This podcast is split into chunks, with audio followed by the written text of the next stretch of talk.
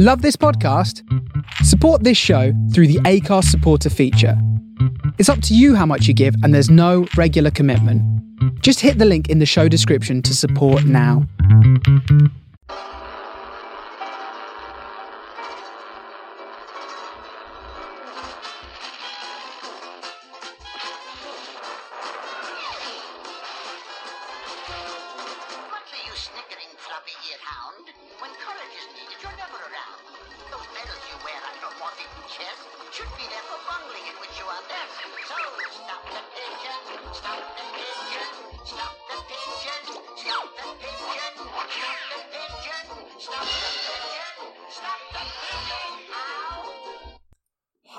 Hello, how are you?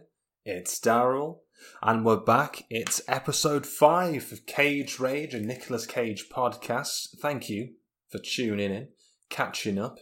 It's good to be with you again. We're back, we're doing it. As ever, we'll get the socials out of the way first this time. We always leave it to the end. Let's flip it around. Let's flip side reverse it. You can follow us on Twitter at cage underscore pod and you can follow us on Instagram, Cage Rage Podcast. So that's good. That's good, isn't it? Uh, YouTube as well. That's a thing. We're on YouTube at um. Well, I suppose it's the name of this, isn't it? Cage Rage, a Nicolas Cage podcast. So there you go. I say sorry in advance. A few apologies to start off, actually. Sorry if I sound a little bit scatterbrained. Um, I have only recently woken up. It's half one in the PM recording this. To be honest, my sleep pattern during all this quarantine madness is trashed. It's gone. Um, I I'm going to bed at anywhere from two in the morning onwards now, and waking up at around eleven or twelve, wondering why I've got banging headaches. I honestly don't know how anyone wakes up before twelve o'clock anymore people who still have jobs throughout all of this and are waking up at six, seven, eight, God bless you. You're a better person than me. You've got more organisation in your life than I'll ever have. All I've got is, um, I don't know, Nicolas Cage, the podcast, Twitter. I've got to, got to stay off Twitter. So much badness. This is where I'm getting all my news now. Coming fresh off the big return briefing from old Bojo himself, Boris Johnson. Boris Johnson, the answer to what if salad cream was racist, telling everyone that this has been a success when 26,000 people are dead and we've got the third highest death rate in Europe. So, you know, if um, if that's your measure of success, then I'd love to see what your measure of failure is, you absolute wobbly cockwomble. Moving on, we'll try not to keep politics into this too much. Like I say, it's a very scatterbrained. Also, last week's episode, apologies, it went up a little bit late on YouTube. Uh, completely lost all track of time. That's what's happened there. And apologies as well that for about three, four minutes in that episode, a car alarm went off in the background. My bad for not catching it. Um, the headphones I wear, they're fairly noise cancelling in the sense that I can't really hear anything outside of my own voice, so I didn't catch the burglary until very late into the editing. Um, I say editing, it's really just me cutting out uncomfortable pauses, silences, and me making horrible sounds with my mouth. Um, and some listeners have caught the fact that my stomach often seems to rumble during these. Uh, I think it's just a something about the cage man that just works up a big appetite in me. So it is what it is. You know, it is what it is. We move on. Week five, the five time, five time, five time, five time, five time Nicolas Cage Spinneroonie champ to the final film of his 1984 stretch. It's Birdy. We move on to Birdy. And this is a film, another film set in the past, set in the 50s and 60s, based on the 1978 novel Birdy by William Wharton, directed by Alan Parker.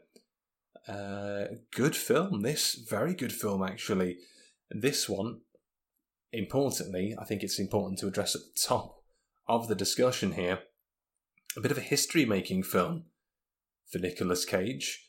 Not only was this the uh, one of his first films that was nominated for a few different awards, won some awards actually, also some technical wizardry, some technical history behind this film as well. So, for those of you that say that Nicolas Cage is nothing but his screams, okay, in his later films, it's hard to fault that, but here we've got the makings of a man who knew a, ma- a masterpiece when he saw one.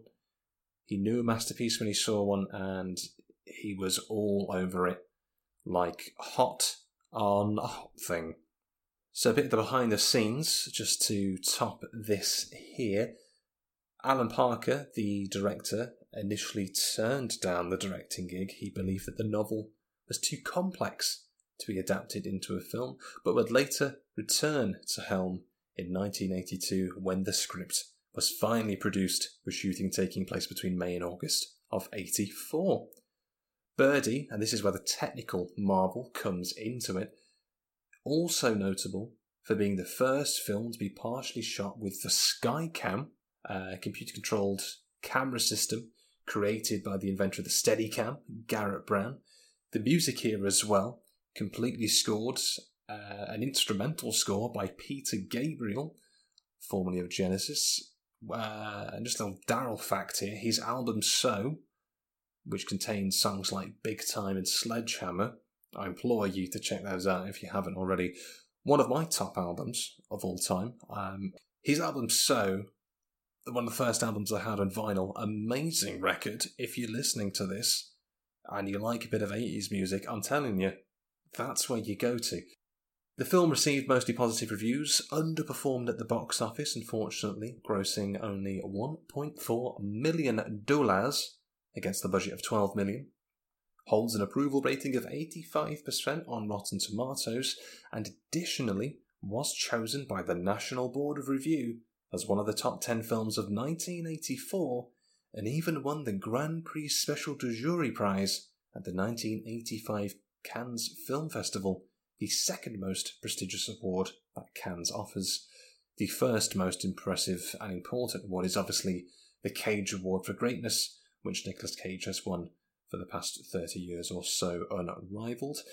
And in 1987, the film was the recipient of the Audience Award at the Warsaw International Film Festival. So there you go, history made in only the fifth film of Nick Cage's career. Need I say more to the doubters? Need I prove anything else to the haters? I think not. Nicolas Cage was interviewed with the New York Times in 84 as well about the role.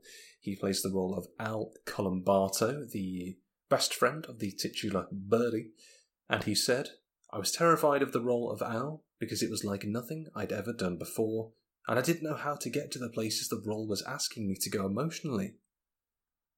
So for scenes in which Al's face is disfigured and swathed in bandages, all set in the present, Cage, and this is how method he is, this is how committed to the role he is, and I've said this before, this is what you get with Nick Cage. You get full commitment, 110%, above and beyond. He'd lost 15 pounds, which, you know, in a lot of films, you gain weight, you lose weight to fulfill the role. That's understandable. He also, right, and tell me how many actors are doing this, had two of his front teeth pulled out. He added, I wanted to look like I was hit by a bomb. It gave me a feeling of something I had lost. I felt this was a once in a lifetime part, and it deserved that much. You see there? You see the commitment? You see the prowess? You see the power of Cage. He's read the script front to back, first page to last page, and he's immediately said, Right, two front teeth coming out, and that's the end of it. And that's what gets you roles these days, you know. If you're a struggling actor, if you're trying to break into the industry, consider having some teeth out. You could learn a lot from Cage here. Moving on to the actual film itself, like I say, this was uh, really good, really good. Not not many hesitations or things to naysay or swat away on this. We get a lot of cage action, and that's what we come for. That's what we stay for. We get a little bit of, uh, I say a little bit, we get a few raw dogs. Five films in a row. Why would we stop now? Hopefully, we can make it six next week. You can see why it won a lot of awards at the time. Uh, quite a, a powerful film in places. Nicolas Cage uh, carries a lot of the emotional heft of this film, I found personally, with uh, Matthew Modine, who plays Birdy. He has a very sort of introverted uh, vulnerability to him, even though there's a lot of scenes he doesn't say much. It's a very good casting, a very good two way casting. Uh, applause to all the casting folks who got Cage on board. That's an immediate yes from me. So we'll move into the film now. We get the film beginning in a psychiatric cell. We do flip a bit between the past and the present here so we can understand what's led Birdy to being in this cell. Um, he's in his cell, he's looking out the window. The notes I made here was that he had feet like Gollum. That's I think that's a descriptive thing to note now. You know, sometimes toe thumbs. Let's talk about toe thumbs. They're and I'm sorry, this is just me. This is my opinion. This is my my venting time. Toe thumbs are unacceptable. Toe thumbs are unacceptable. There, I said it. Kind freaks me out. Uh, in the same way that people with a higher gum to teeth ratio always seem to be married with two kids. There are just some things in this world that we're never going to understand that just don't make sense. It's a weird thing. It's one of those things I can't explain to you succinctly or eruditely why I don't like these things. Again, it's just me. You know, sometimes that you just don't like something and you can't really articulate why, but deep down, in the very core of your DNA, it's just this primal understanding that makes sense. Just the rage that you hold on to. You know what I mean? Do you understand what I'm saying? If you don't, reach out on the socials uh, at cage underscore podcast on Twitter, at cage rage podcast on Instagram. Um, I feel like I'm plugging these a lot. No one's very limited engagements, you know. We get a few likes here and there, but it'd be nice to have a, a little bit more. So, you know, there's only so much dick swinging having a show on Spotify can do. He's got Gollum feet. Um, this is the point that I'm making here. This is the thing that I'm noticing now. That if you you look at the feet here, and then you cross reference it with Gollum's feet in Lord of the Rings, uh, Two Towers, and it sounds like you know. I know how I sound. I know how this is coming across. I know it sounds like I'm full of shit, and this is just a madman staring out his window. But that's fine you cross reference the two, right? And then you come back to me. And you don't have to apologise when I've been proven right again. And at the end of this these 110 plus episodes, when we can finally conclude that Nicolas Cage is the greatest actor of all time, I'm not asking for apologies. I'm not asking for you to say, you know what, you were right the whole time. It's fine, you know. I'm here to will people on board Come along on the journey to true cage nirvana. There's plenty of seats on the train up here in first class with me. Your conductor, your driver, I'm pumping coal into that thing. The trains still take coal. Maybe electric. I think a cage train would take coal. Now, new record as well. Two minutes, 50 seconds. We have our first Nicolas Cage sighting confirmed. New records being set, we're making history, we're winning awards, we're getting Cage even earlier. Now he's being wheeled out on a gurney here. His face is covered in bandages. He's wrapped all over like a mummy, but sans some sweet cage quiff poking up there. The telltale sign of 80s Cage. Uh, the doctor is reapplying the bandages, and Cage quips that he feels like the Invisible Man. Quite frankly, this is a man whose mood you cannot knock. You can't bring him down. He could just be a head in a jar, and he'd still be smiling and having a great time, and having two teeth pulled out because he's that committed to the role he's been given. Next up, we've got him taking a train. He's reflecting upon Birdy when they first met, and as he quotes, the things Birdy put him through. So we flash back to Cage playing baseball. Most importantly, okay, the story is there as well, but he's wearing a shirt with the sleeves cut off, and somehow his arms have gotten bigger. I'm just throwing it out there. He could strangle you with these arms, these 84 peak cage arms, and you'd probably climax in about five seconds because he was so grateful this opportunity was happening. Now, I think Cage is supposed to be playing a teen here, like 16, 17, 18. It's not really specified how old he is or supposed to be, but he looks about 10 years older than anyone else on the field. That's just how good his acting range is. You know, if you want him to play 50, he'll play 50. If you want him to play 5, he can do that as well. And he will always look like a handsome, strapping young lad who's out off to save his country. Oh, and in case you're wondering as well, um, in terms of baseball, naturally, Cage hits it out of the park. Of course he does.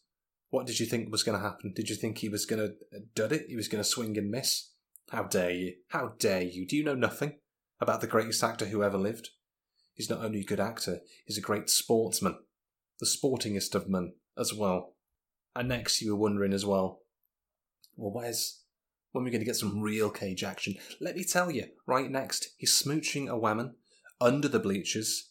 He's having a little grope. I've noticed now, um, five films in, any time Nicholas Cage, uh, Cage has a kissing scene with a woman, he grabs the tit. He gropes the tit straight away. That is his technique. That's the technique. He's done it every film that he's had a kissing scene in. He's always gone right hand, left breast, and he's not he's not grabbing at it. He's not a monster. He's he's more sensual than that. He's very respectful. I want it said that he's a respecter of women. Let's make that very clear. Um, and that's his technique. That's you know you don't just learn that in your Stanislavski acting books and your Brechtian theatre tropes and techniques. That's the that's the range of a man who had so much experience before his time that you just a gentle cup right there, and that really that really brings you into the scene. It brings you in in a way that you didn't know was possible. So he goes to see Birdy next, aptly named Birdy because of his knowledge and love of the Burb. A child, Cage's brother, accuses Birdie of stealing his knife. Cage confronts him. He's a good brother. They have a little scuffle, but the boy says that someone else stole it. It's a classic misunderstanding. Anyone could fall into it. But Cage gives him the knife back. Silly brother, pulling out the power of Cage for no bloody reason. Birdy explains he likes pigeons because they fly, which is enough to him. He's training the pidge, the pidge boys, to be carrier pigeons. Now, Cage's brother notes that, hey, you know what? A lot of kids in the 50s would buy a carrier pigeon.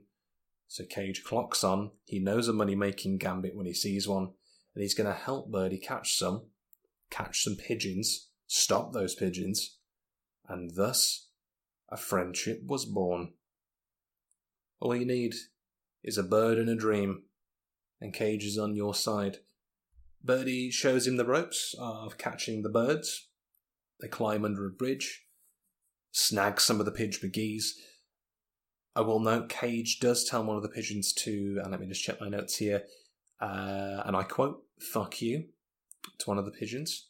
Then we get a little instrumental montage of them catching and training pigeons. If you thought the Rocky music montage was good, you've seen nothing. Right, you've seen nothing until you've seen Nicolas Cage under a bridge catching pigeons, which can only lead us to the inevitable score of Cage 1, Pigeons nil. In a bird coop afterwards, Birdy offers Cage a pigeon suit. Um, this this is just the definition of when you create a character in a video game and then they end up in a serious scene.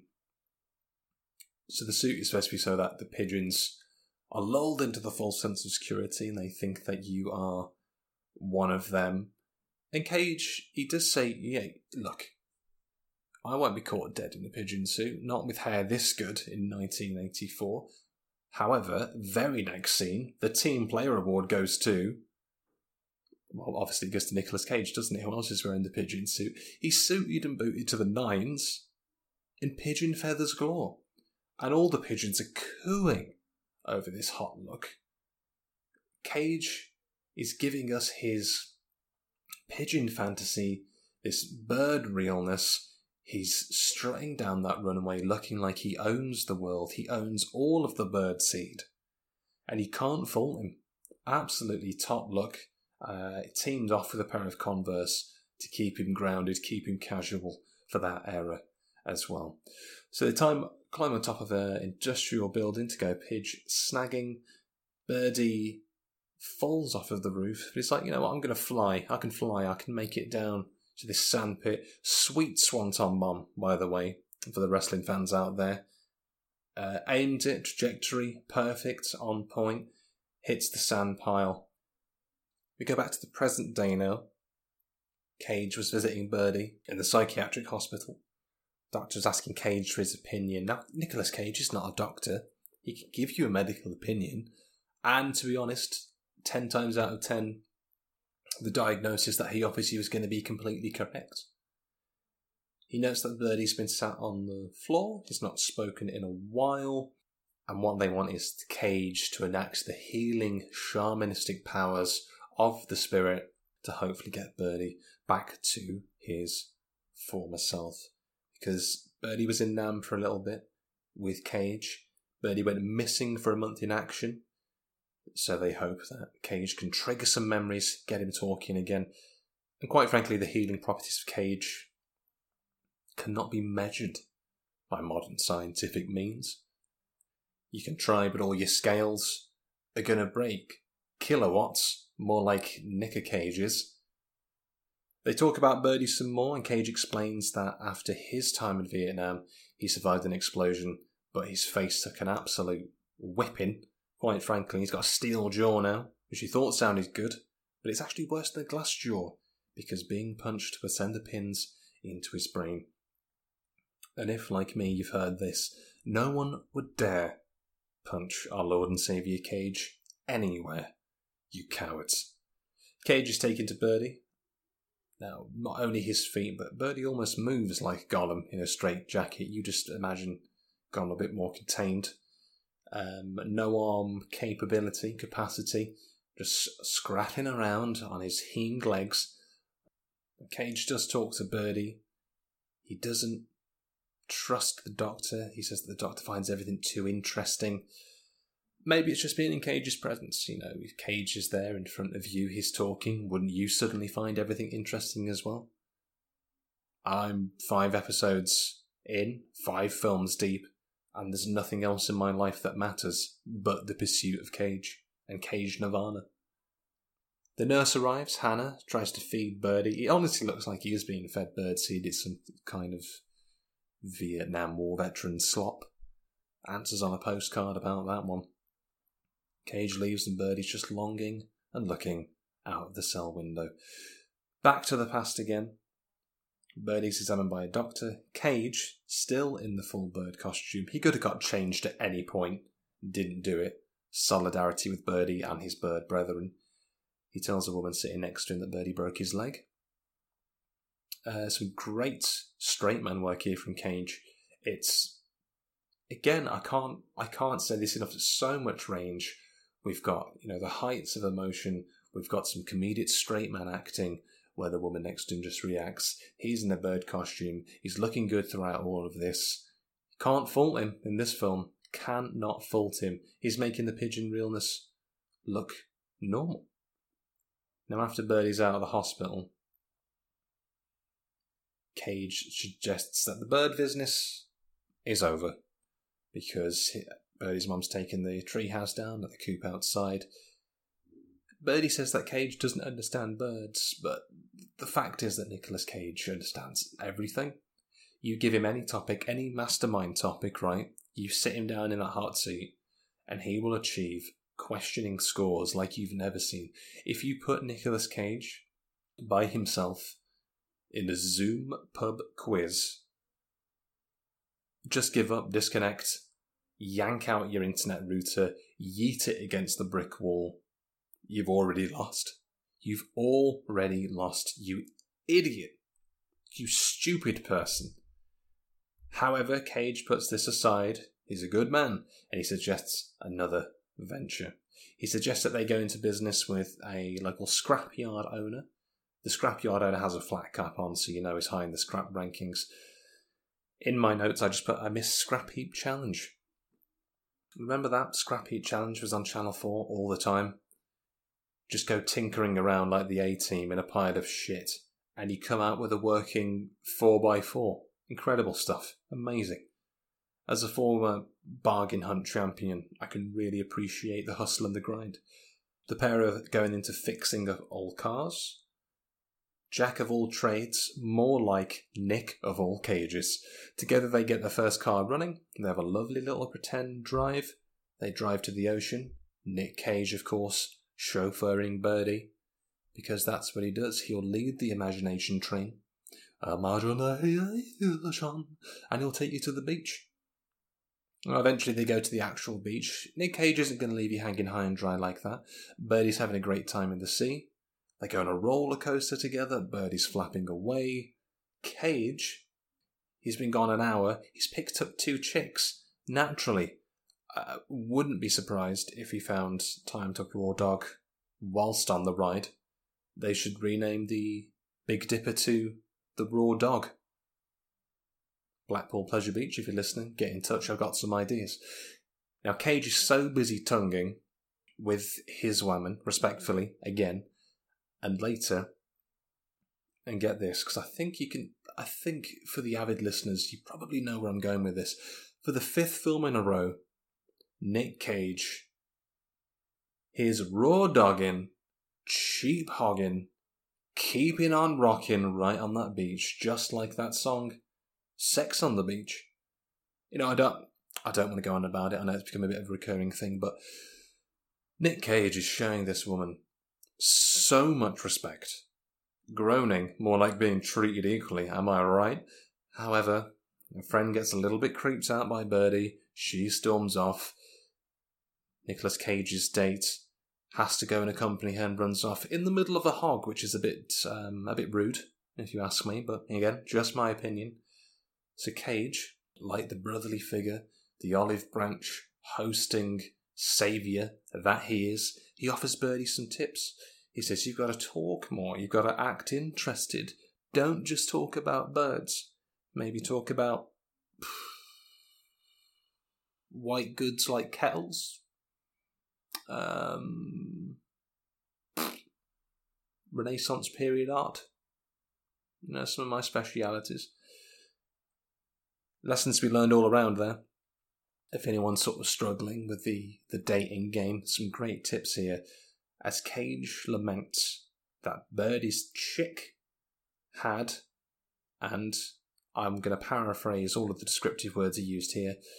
Birdy's chick had great jugs, big, great, round, fleshy, full tits. He's very defensive of woman's breasts because Birdy has no idea what he's missing Cage lets us know that he was feeling the whole tit, and important to note the whole tit here in Cage terms is nipple and all, but Birdy's not so impressed by the whole tit. So I pose the question to you, the Cage Rage listeners whose side are you on? The side of Nick Cage or Burr? They are just mammary glands, D. Answers on a postcard, get in touch on the socials, leave a comment on the YouTube video below. Team Cage or Team Birdy. I know which one you should be on, but no pressure from me.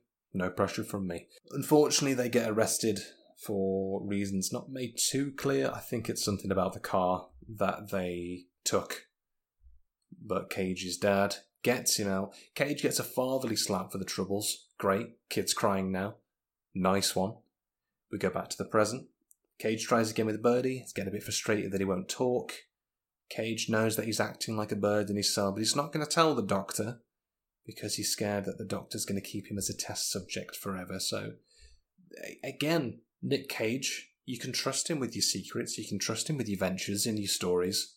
He's going to keep it on lockdown. Nick Cage has got the city on lockdown. Driving with the top down. Need I say more? He's a good guy. Good guy. Trustworthy man. And then he'll raw dog your wife. Doesn't matter.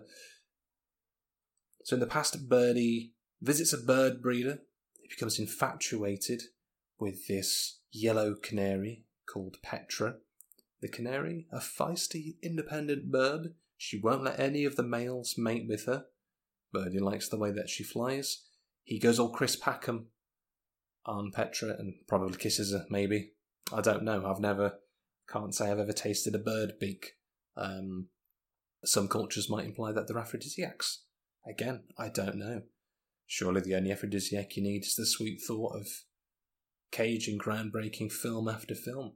Cage and Birdy had to sell the car that they fixed, but they plot to get it back, even though it was sold. It was in Cage's dad's name. Uh, Cage's dad calls Birdy a skinny bucket of piss. Skinny, yes. Streak of piss? A bucket of piss, though. Buckets are usually known for the weight they can carry. Maybe it was a big thing in the 50s. I'm not going to tell the 50s how to insult bird lovers, alright? Jump back to the present again. There's a lot of jumping back and forth here, but you can keep up with it. It's very clear where we are, so it's not very not very confusing film to watch. Um, a weird mix on the same day yesterday as when I'm recording this. I also watched American Psycho as well to amp me up for a Cage film. If you're going to go into a Cage film, you've got to go in with a bloodlust, a certain bloodlust, otherwise you're just not going to make it through 110 films. Do you know what I mean? Do you understand what I'm saying? In the present, Cage tells Birdy he doesn't understand life, but if there were dignity, there wouldn't be sex. So Nick Cage, he's a man of the people, ladies and gentlemen. He's on the level. He also has a dream about the Nam War and an explosion. He wakes up screaming. Probably got some PTSD there. Another officer, the doctor's secretary, has a file on Cage. He's asking about if there's any history of insanity in his family. You just wait until Cage's later films, mate. You've got no fucking idea what you're dealing with there. The doctor asks Cage further questions about the car incident. Cage spoon feeds Birdy some goop, maybe some more birdseed, but Cage notes, because he's a keen eye, that Birdy gives him a cockeyed look, and he knows it means something, and he thinks that Birdy thinks that maybe Cage is hitting on the nurse. Maybe he is. Maybe he isn't. Who knows? Is he? He definitely is, and that will come up later. Back into the past, we are in a classroom setting now. Birdy is up front. He's got a show and tell about the biology of birds, about their wings, about their feathers. He makes this sort of wind up, flapping plane thing that's just sort of flying around the top of the classroom. It's actually very impressive, uh, to be honest, and I kind of want to make one myself. Keeps the class's attention, but he then does plummet and lands in front of Doris, who has a keen eye for the Birdman. Uh, now, my initial thoughts here is that I think Birdy should be making Doris a bird costume. They can climb a tree, have some real kinky sex. Just a thought. Just a thought. Birdy asks his dad, who's the janitor of the school, for another canary, a male, to mate with Perta. They eventually concede, get the mail. The bird is named after Al, Al Columbato, his best friend. That's bloody Cage, that is. And we're not just talking about humans here. The bird, it's keen to raw dog Perta. Of course it is. Um, or in bird terms, is it raw birding? Is it hot birding? Is it cooking the bird for 30 minutes on 220 degrees? Birdy and Cage are working out. Cage is ripped, abs glistening in the sun. I mean, when raw dogging is as big a part of the routine as Nicolas Cage's are, of course, you look great. Of course you do. My routine it's waking up at 12, looking at my phone for about half an hour and then thinking, oh, I've got a long day of sitting down to look forward to. And then that's exactly what I do and lose all the feeling in my legs again. At a rubbish heap, Birdy saves a seagull from snake. Now, I understand he's got a thing for birds. In my opinion, he probably should have left it because seagulls are the gits of the bird world. They're up there with geese. But seagulls are unquestionably more evil. Back in my uni days, the most harrowing thing to this day I have ever seen was a massive seagull swallowing a dead blackbird whole. Ugh. I'm honestly in a cold, terrified sweat just thinking about it. And afterwards, because even though it was a terrifying thing to watch, it's also one of those car crash like scenarios that you can't take your eye off. And I swear to you, no word of a lie, after he'd swallowed that bird, the seagull lit a cigarette and blew smoke in my face. I swear to God. He put his beak next to my ear and he said, No one will believe you, Ginge. And he flew off and shat on a child. At the scrap heap, Birdy has conceived a winged flying device like his one of the Wright brothers. He mounts the bike handlebars, piloted by Cage, looking like E.T., and flaps as Cage pedals to the soundtrack of La Bamba. So the one, uh, the one musical interlude, the actual song we get that's not a Peter Gabriel inspired piece is La Bamba. It's not the first time that this song will turn up. It'll turn up again later. Um, Birdy is yeeted, not so much flying as falling in style before landing in a trash pool. Cage fishes him out. He gets some sneezes for his troubles, because even before he was drafted to Vietnam, he was a true American hero. In the present, Cage and the Doctor talk again. Cage says Birdy smiled when he mentioned that he got sick anytime he saved Birdy, but Doc writes it off as dissociative disorder. Cage lashes out, but it inspires him to go back to another memory. Birdy's mother would hide baseballs, and Birdy was apologetic, obsessed with getting them back, so Cage proposes, big brain, wrinkled brain, galaxy brain Cage proposes, if they can get the baseballs, it might trigger something in Birdy, and the doctor agrees. Cage's stay is extended. Good work, Cage. You are the medical mind that we need cracking cases left, right, and centre. Sherlock Holmes, eat your fucking heart out. Back in the past, we see Cage and Birdy's next venture. They're riding with the junkyard jerk from earlier. We learn his name is Segessa, S E G E S S A. And what they're doing is catching stray dogs. They use uh, big nets between Birdy and Cage and Seggy has a comically large net. Um, imagine a net you could fit upwards of three small children in, and that's close to the size that we're talking about here. Price wise, it's a dollar a dog. There are five dogs to bag. So big money. Dog catching big money back then. Seggy bread falls. The dogs escape. La Bamba again as they pursue the hounds.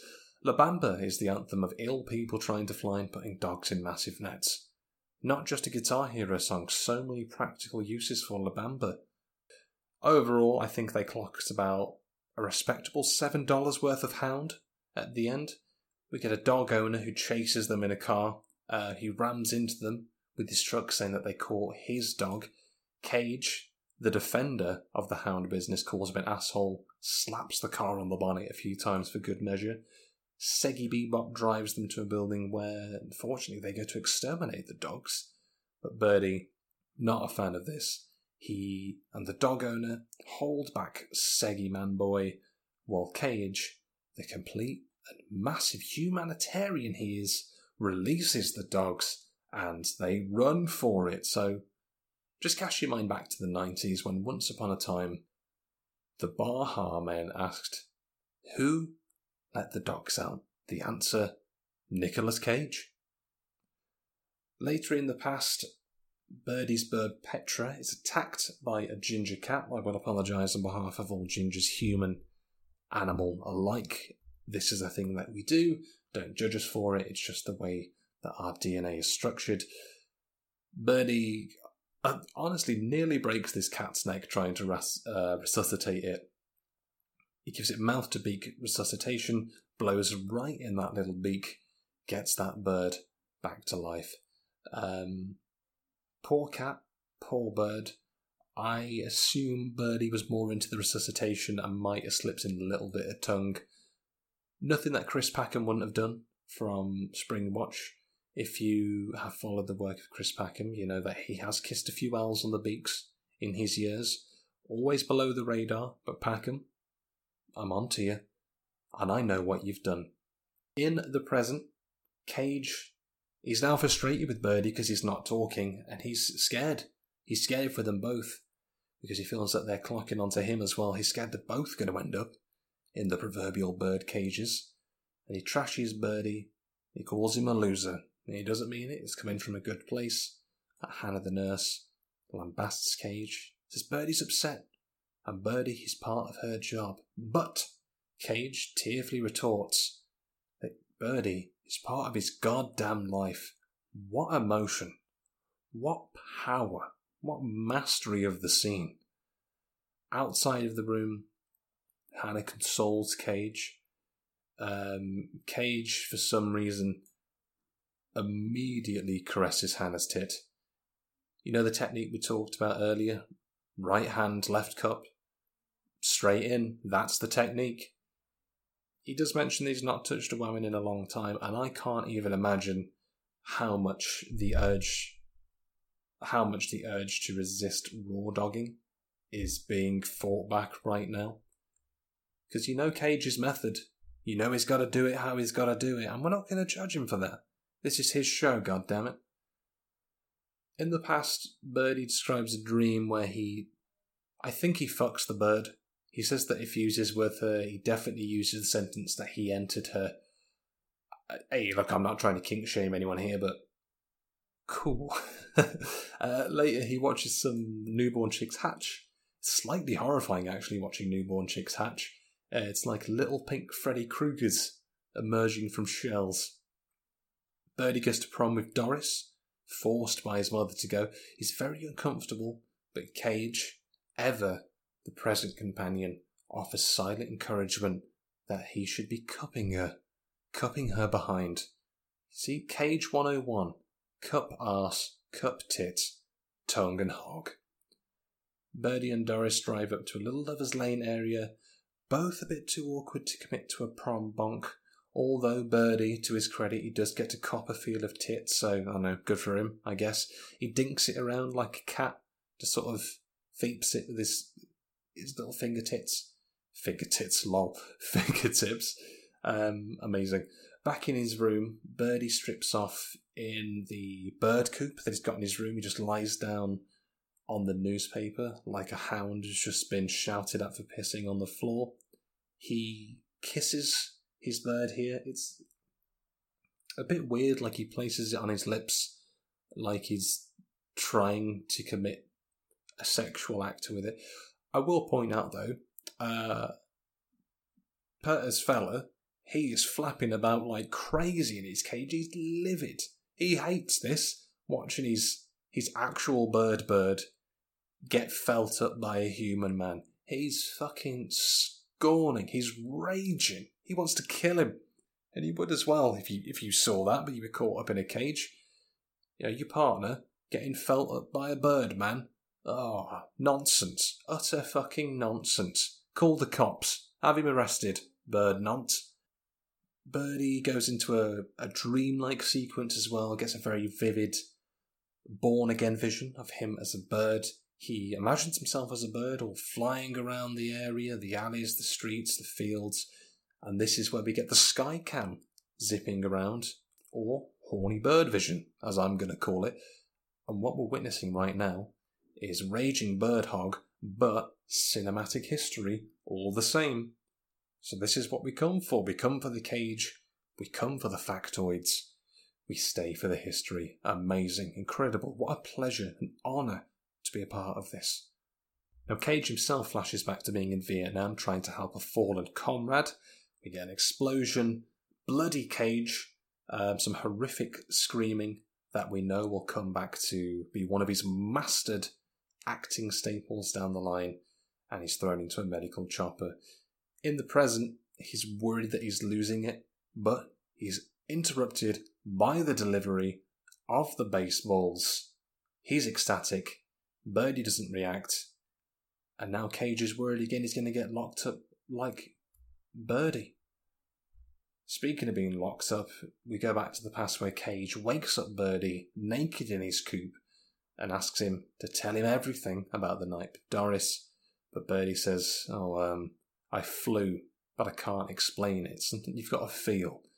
And Cage rightfully tells him that this is too weird. I'm a little bit sick of you jerking it to Avarian creatures.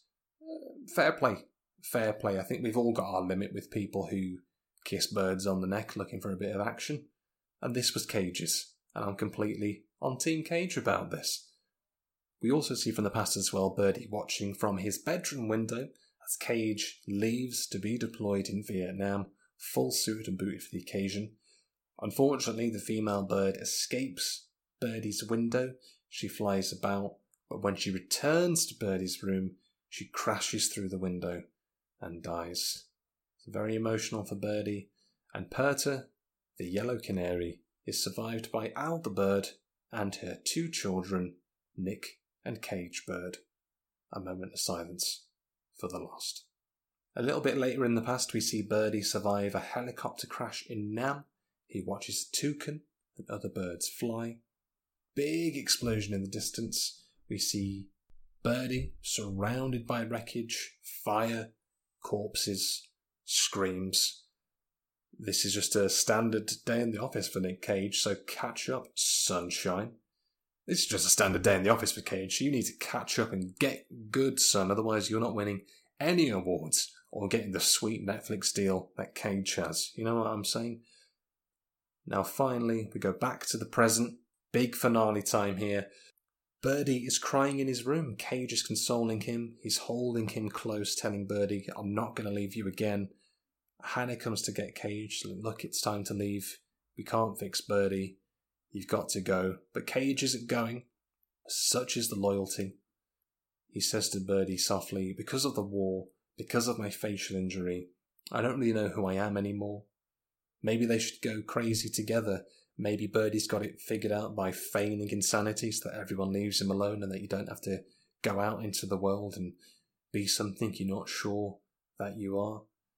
And Cage says, yeah, you're right. Let's go crazy. Let's throw shit at the walls. But Birdy, out of nowhere, looks up to Cage and tells him he's so full of shit.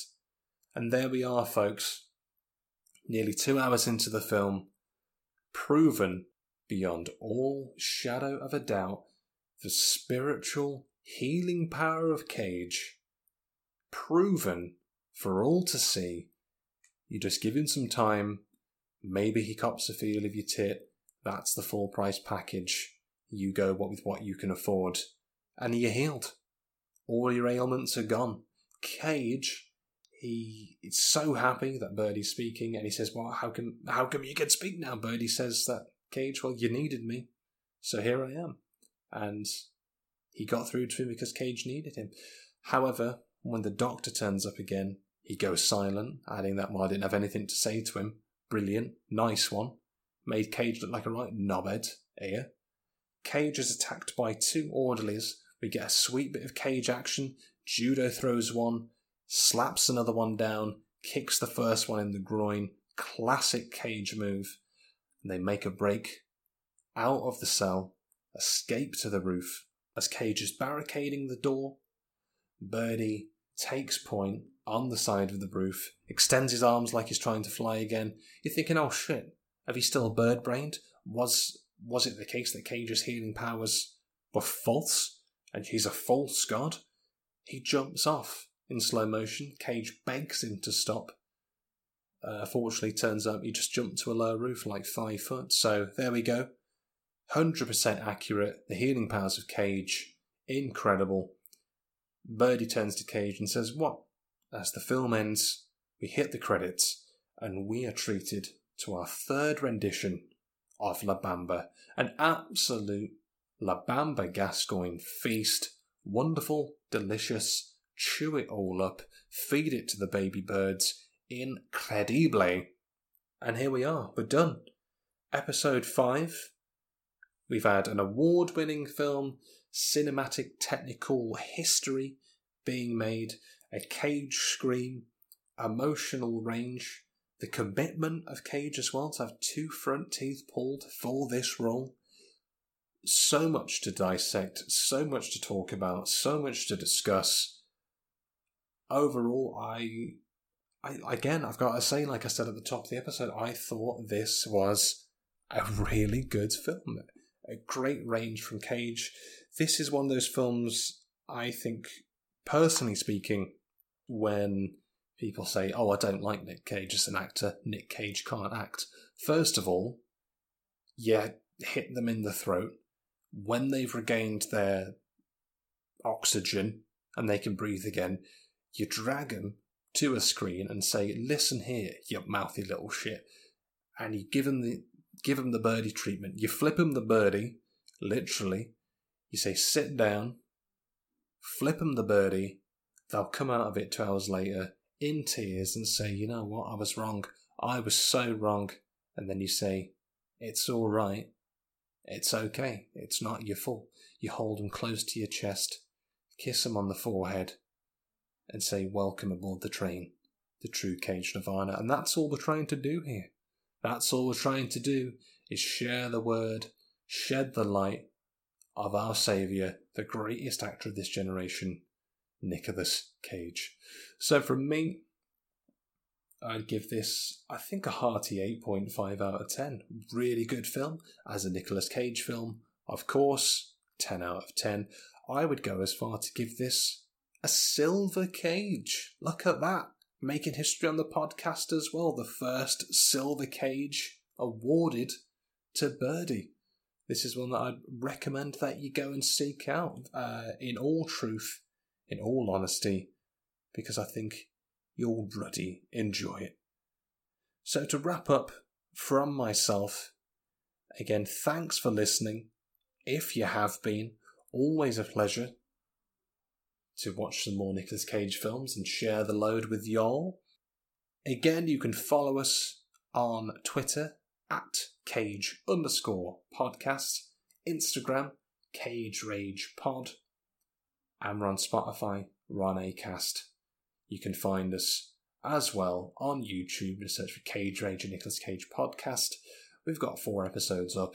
There'll be another one. Subscribe to the Spotify obs to get the episodes first. Again, apologies that this one is a little bit later than usual. I will try to get my sleep schedule back on some kind of human form. But in the same way, I like to think that I'm going as method as Nicolas Cage is. So if anything, maybe it's a good thing. Who knows? Cage Rage Nicolas Cage podcast, episode 5, done, dusted. We'll see you again next week. Same cage time, same cage channel. And until then, remember to keep on, keep on caging. Bye.